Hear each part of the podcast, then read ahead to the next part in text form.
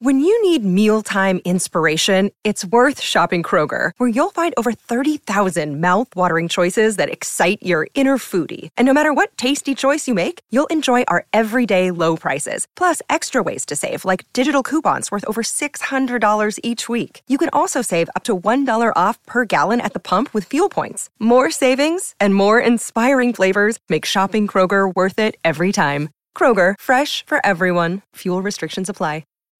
When you need mealtime inspiration, it's worth shopping Kroger, where you'll find over 30,000 mouthwatering choices that excite your inner foodie. And no matter what tasty choice you make, you'll enjoy our everyday low prices, plus extra ways to save, like digital coupons worth over $600 each week. You can also save up to $1 off per gallon at the pump with fuel points. More savings and more inspiring flavors make shopping Kroger worth it every time. Kroger, fresh for everyone. Fuel restrictions apply.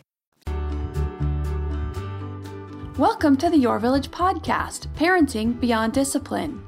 Your Village is the most comprehensive site for evidence based parenting classes available on demand at yourvillageonline.com. Our 50 plus classes give parents the foundation, steps, and tools for creating strong, healthy relationships with their children, resulting in responsible, cooperative, happy, and successful children and families.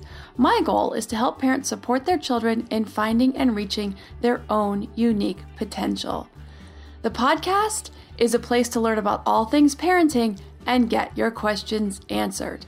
I'm your village founder and your host, Erin Royer. Hello, everyone. So, actually, I had this whole amazing episode already ready for this week, but actually got a little bit long, so I want to dig in deeper into some parts of it. I'm going to talk about it at the end, what it is, so you'll know for next week.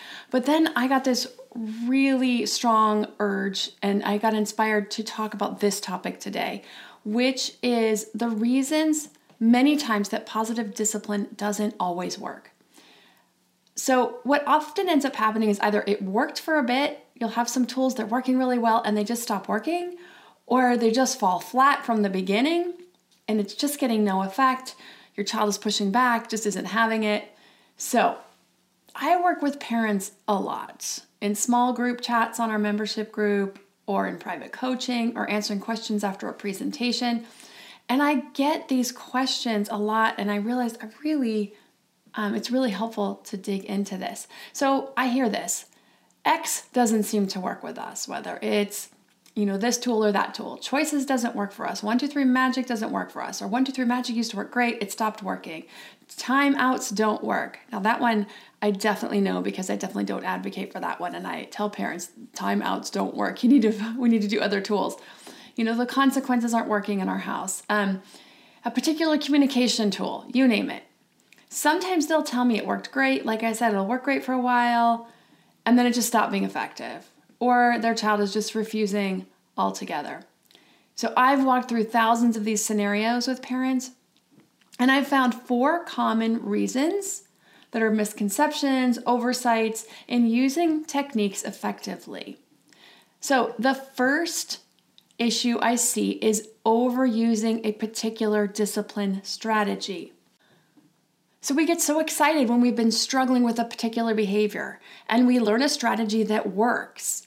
We start using it all over the place for everything for coming to the table, for putting on shoes, toy cleanup, for getting in the car. It's like discovering a new flavor and putting it on everything, like sriracha, sriracha on eggs, sriracha on my vegetables, sriracha on everything. But like an overused flavor, an overused discipline strategy will wear out it gets old fast. The more it gets used, the quicker it wears out. Just as an example, this is just one of many, but I see this a lot with 123 Magic. Parents often tell me it just stopped working. And it's because it's getting overused in these cases. It's so easy. The steps are easy. There's no guesswork. Once you know how to implement it, you know the pitfalls and the little genius tactics that I talk about avoiding. Those are the things that our kids will do to try to get around a discipline. They'll try to find those little holes, but when you know those and you can plug those up, this tool is so super effective that parents love it. So they use it on everything for every exchange from getting dressed to getting teeth brushed to getting ready for bed and everything in between. It's meant to be one of many strategies, not the strategy. And I do talk about how it's a great first discipline tool, especially for setting boundaries with really young toddlers under the age of three, up to maybe three and a half, and it absolutely is. But we need our discipline to be varied so that they can remain very effective. I'm going to talk more about this, how to do this as we go through these reasons. But this takes some practice to figure out which techniques work best in different scenarios and different requests, different moods. As soon as we figure all that out, then it changes. So, knowing and understanding the ins and outs of all the strategies is very not just helpful, but pretty important.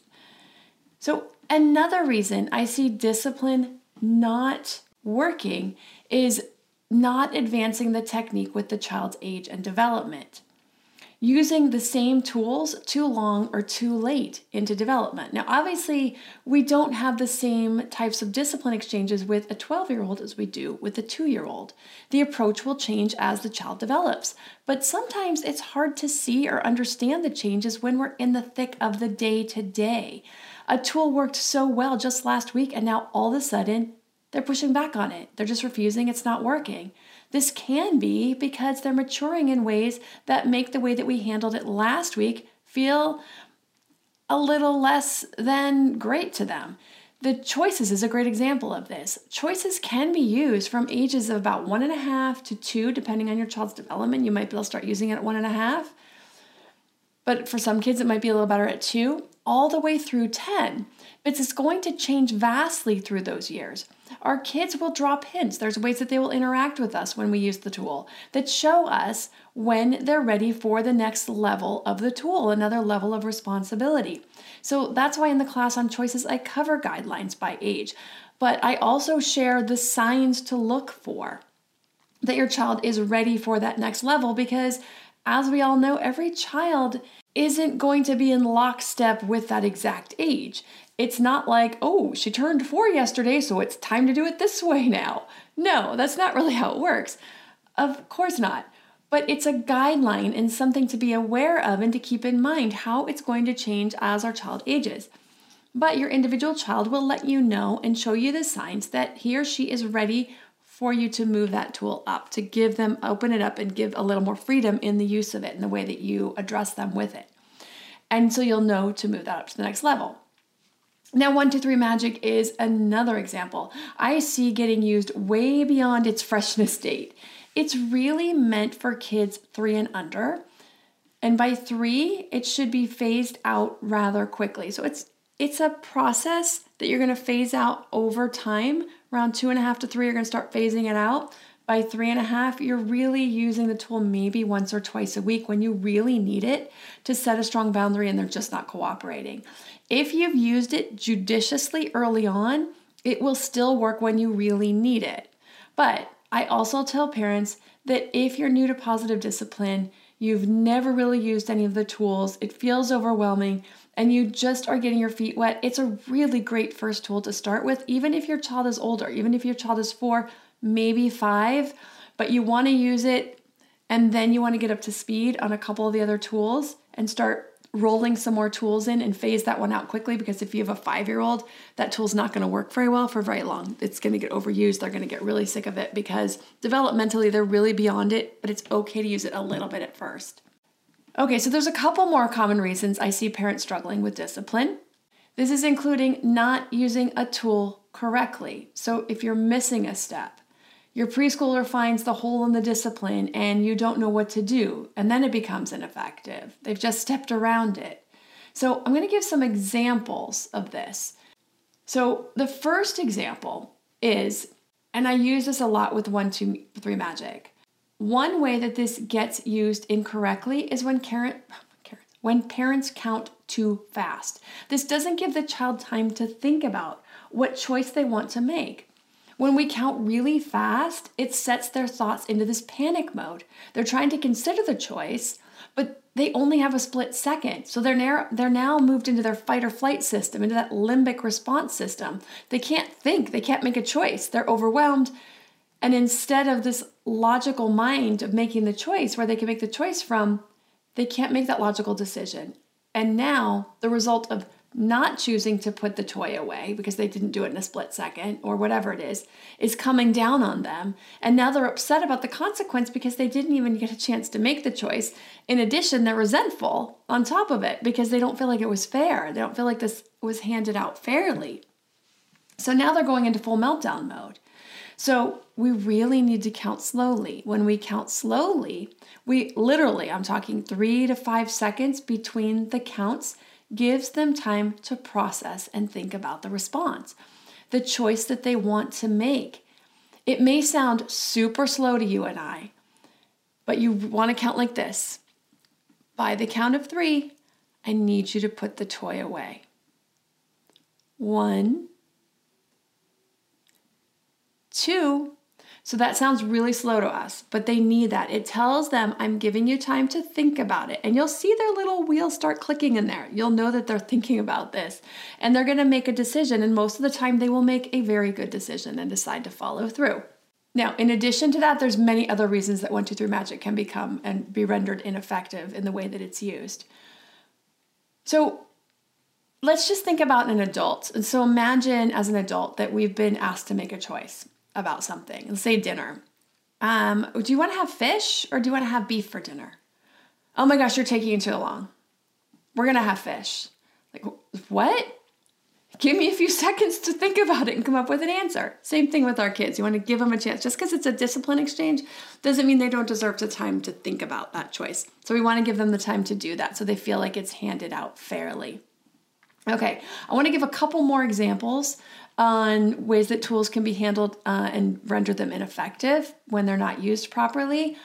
And then in addition, ha- I have one more reason and some more general tips about discipline tools and why they might not be working, why they don't always work effectively, and, and how you can avoid those issues.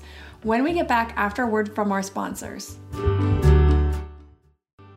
This episode is sponsored by ByHeart. ByHeart is an infant nutrition company whose mission is simple make the best formula in the world. Using the latest in breast milk science, ByHeart created a clinically proven, easy to digest infant formula that's made with organic, grass fed whole milk, certified clean ingredients, and features a patented protein blend that gets closest to breast milk.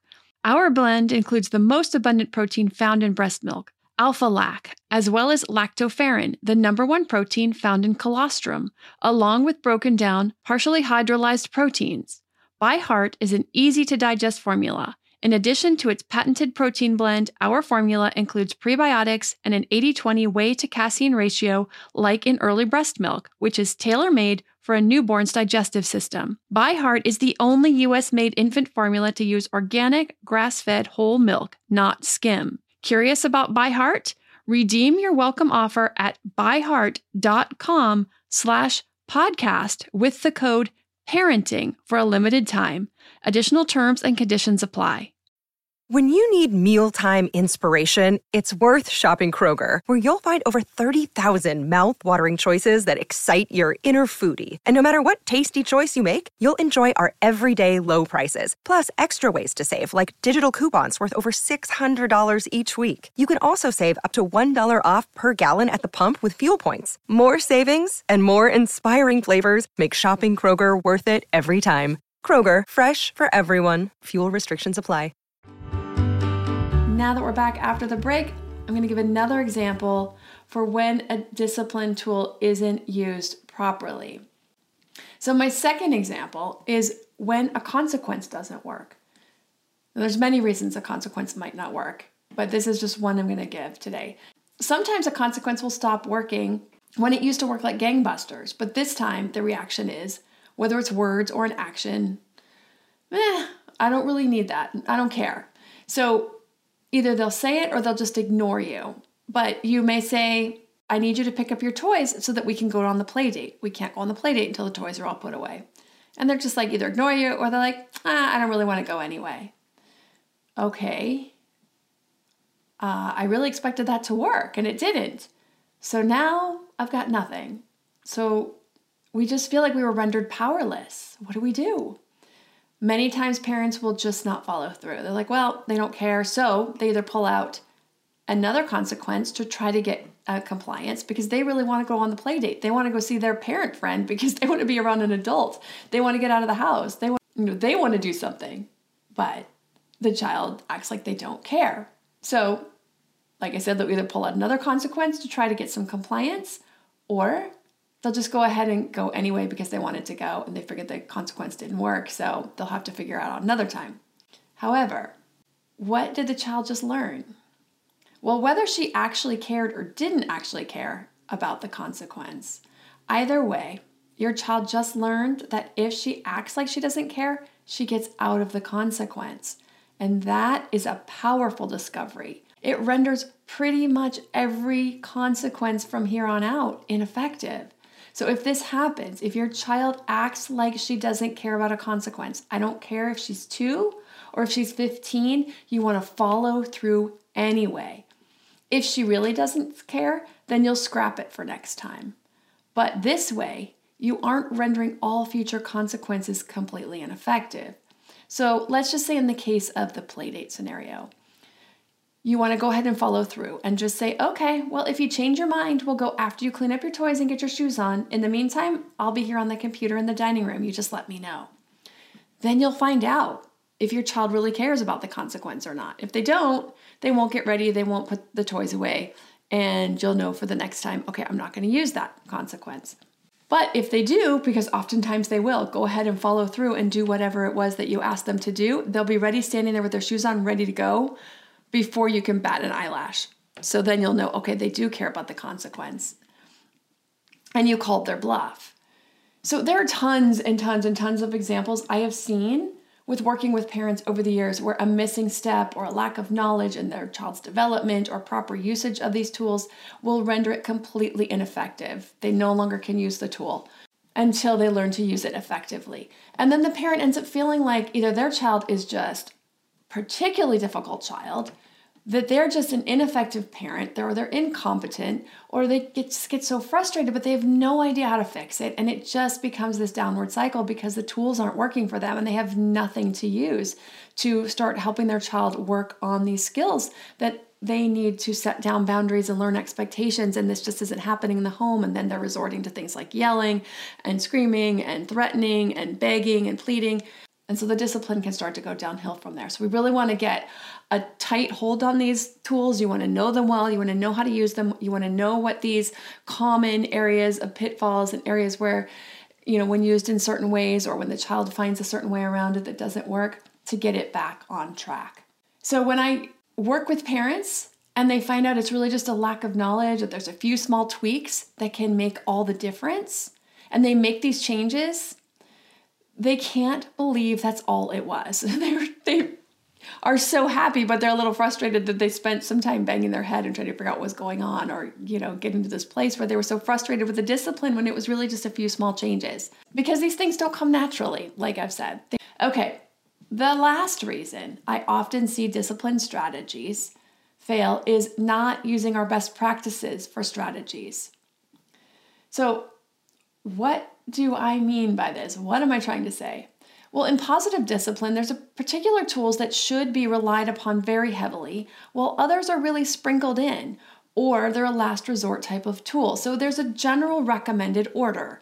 So, of course, there are times and places and circumstances where the recommended order isn't just feasible or you know you need to do an approach in a certain way because you just know you've done this before, you know this one works in this scenario and this is what you need to use. But in general, if the recommended tools are being used properly, if they're being used most frequently throughout the day, it sets up a really strong foundation for a lot of cooperation, which means we don't need to use these other tools nearly so often, like our consequences, like our one, two, three magic, like our choices. We don't need to use those so much. And then when we do need to jump to that particular tool, that fits the scenario. It's not going to cause any problems short or long term because we're using them sparingly, we're using them intermittently, and because they're such a great foundation for all the other positive tools and cooperation, then they're just struggling a little bit because they're tired. They're struggling a little bit for some other reason. But you pull out these other tools that you don't use very often, and it's much more effective. And they're not going to disrupt your discipline ecosystem. So here's an example. As consequences, like I actually are just alluded to, should be used as a last resort because once we get to consequences, we're working on next time, the next exchange. So we want to give our child every opportunity within reason to make a good choice. So there is a certain order that we want to use the tools in when we can. So give them an opportunity to make a good choice before we go to consequences. And because of this, consequences is one of those tools that often gets overused. It's fast, it's easy, it often gets compliance, especially early on. We can throw out a consequence from across the room with a baby in one hand and stirring the soup with the other.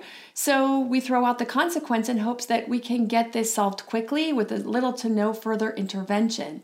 Stop throwing the blocks right now, or I'm going to put them up for the rest of the evening. And it works. Let's just say it worked. Your child stopped throwing the blocks around. Peace is restored, and you can keep going on with everything else that you're juggling. The catastrophe is averted. But what ends up happening is that this works for a little while until it doesn't. So, too many, too often, pulling the consequences out off the cuff and they become ineffective. Then, when we really need them as a last resort, when we have guided our child or given opportunities in making better choices and they just aren't making a good choice today, the consequence is also a lot less effective or ineffective because it's been overused and used in so many scenarios. So, this is the same with 123 magic because it's easy and effective with young kids. It tends to be the go to, it tends to get overused, like I talked about earlier. But I want to make this point about 123 magic because what we really want to do is make sure we're building this foundation, an environment with the positive tools, making those our mainstays, and then using 123 magic when we really need our toddler to comply. Because 123 magic is, in essence, a thinly veiled consequence. Now, it does offer a choice first. So it is a choice consequence combination, and those are great to use. But it so it's not fully a consequence tool. However, if parents start use, going using it as the go-to tool and not using the other tools first, using them in a, a much more effective order, then it's going to become ineffective. So lastly, I want to make some general points, and that is it's okay to try something. And if it doesn't work, it doesn't mean it won't ever work. It doesn't mean it won't ever work even in this particular scenario you just used it in. It just may not be the best tool in that particular scenario at that time. Or it might not be in that particular scenario, but you, you'll troubleshoot that, you'll figure it out. Some tools will work great for some things and they won't work well for others. But some tools just won't work that day for particular reasons, for some random reason, because your child is tired because she didn't get a nap at daycare that day. She has a meltdown because when you are trying to tell her she needs to put the toys away, she doesn't want to put away the castle that she just spent all this time and effort building. And so she's feeling really upset about that. So now the choices of which blocks to put away first didn't work so well. So it's okay to have trial and error with discipline. It's okay to figure out what works and what doesn't work. And you'll learn when your child's tired what not to use or how to use it.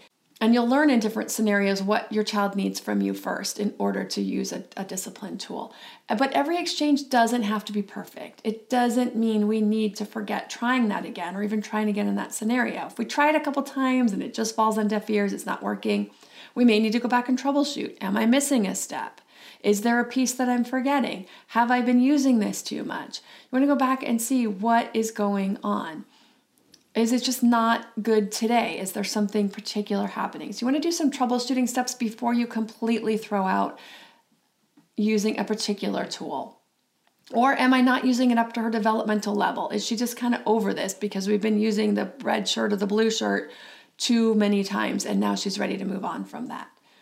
So we take a look, deeper look, we're going to problem solve why it may not have gone the way we had hoped.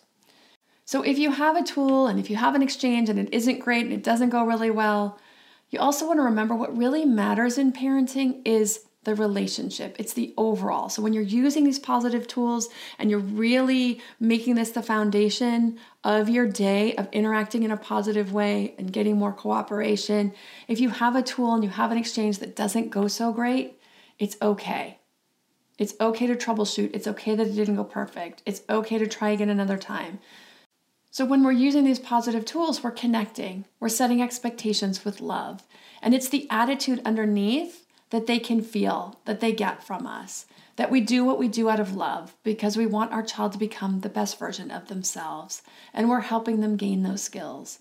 Whether it's cleaning up their toys before dinner, it's eating a healthy meal, it's setting up solid expectations at bedtime.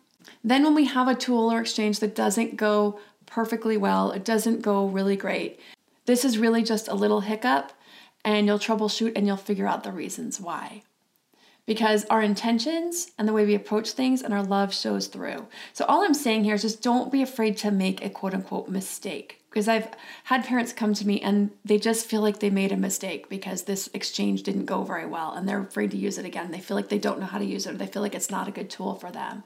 She had this big meltdown the last time I gave her the choices about the toy cleanup, and I don't want to do that again. So what we're going to do is we're going to learn from that and we're going to use it a little bit differently next time. We're going to tweak it a little bit next time. We're going to figure out what we were missing or the way that we approached it that we're going to do a little bit differently. And that's okay because we're human and we're not going to do everything perfectly. This is a process in learning to have a relationship with a developing human.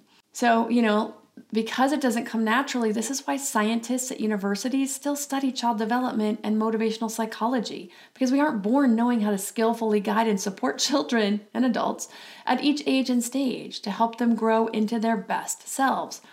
So, we have a lot of great tools. We have a lot of knowledge about child development right now and about how to motivate them positively. But it's still a process that we're discovering more and more.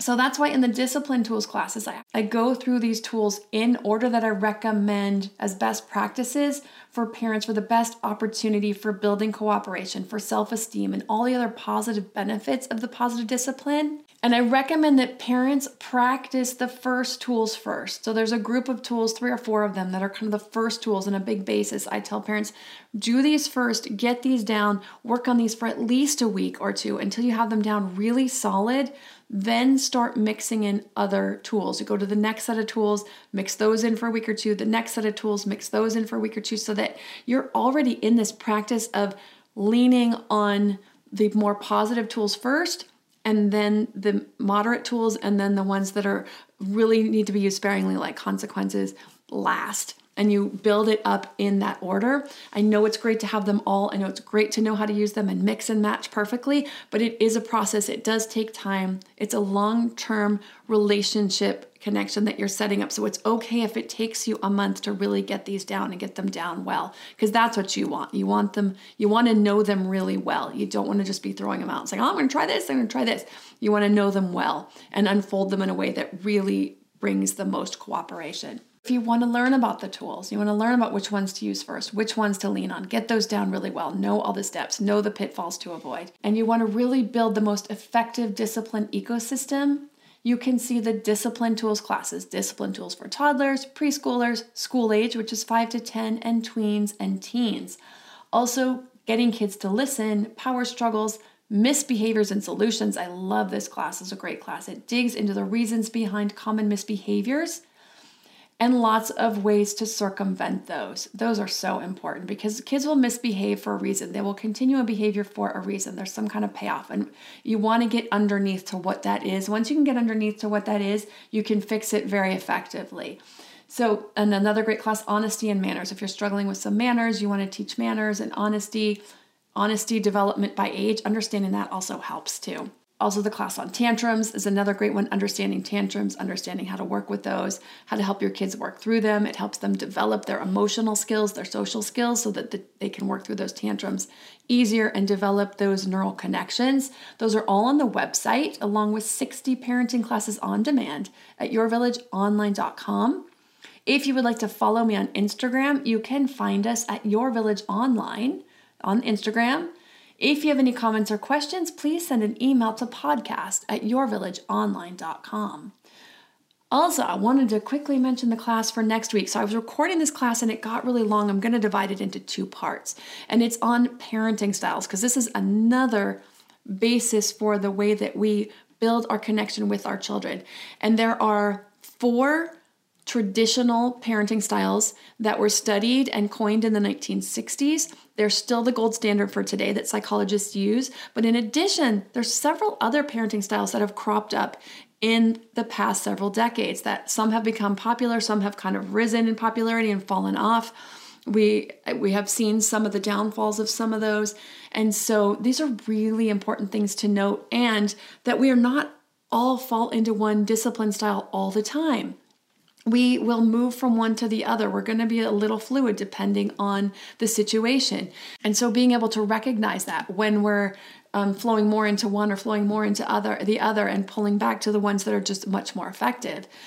And so this is a really great, really interesting topic that I'm going to break down into two episodes to really help parents understand their parenting style, also where it comes from, because sometimes we really need to take a deeper look on where our parenting style comes from, why we are doing things the way that we do, so that if it isn't the most effective, we can make some changes to move into a more effective parenting style or more predominantly into a more effective parenting style. Because, like I said, we're going to kind of switch back and forth, but I talk about how to pull ourselves back into one of the more effective styles in that podcast episode, also.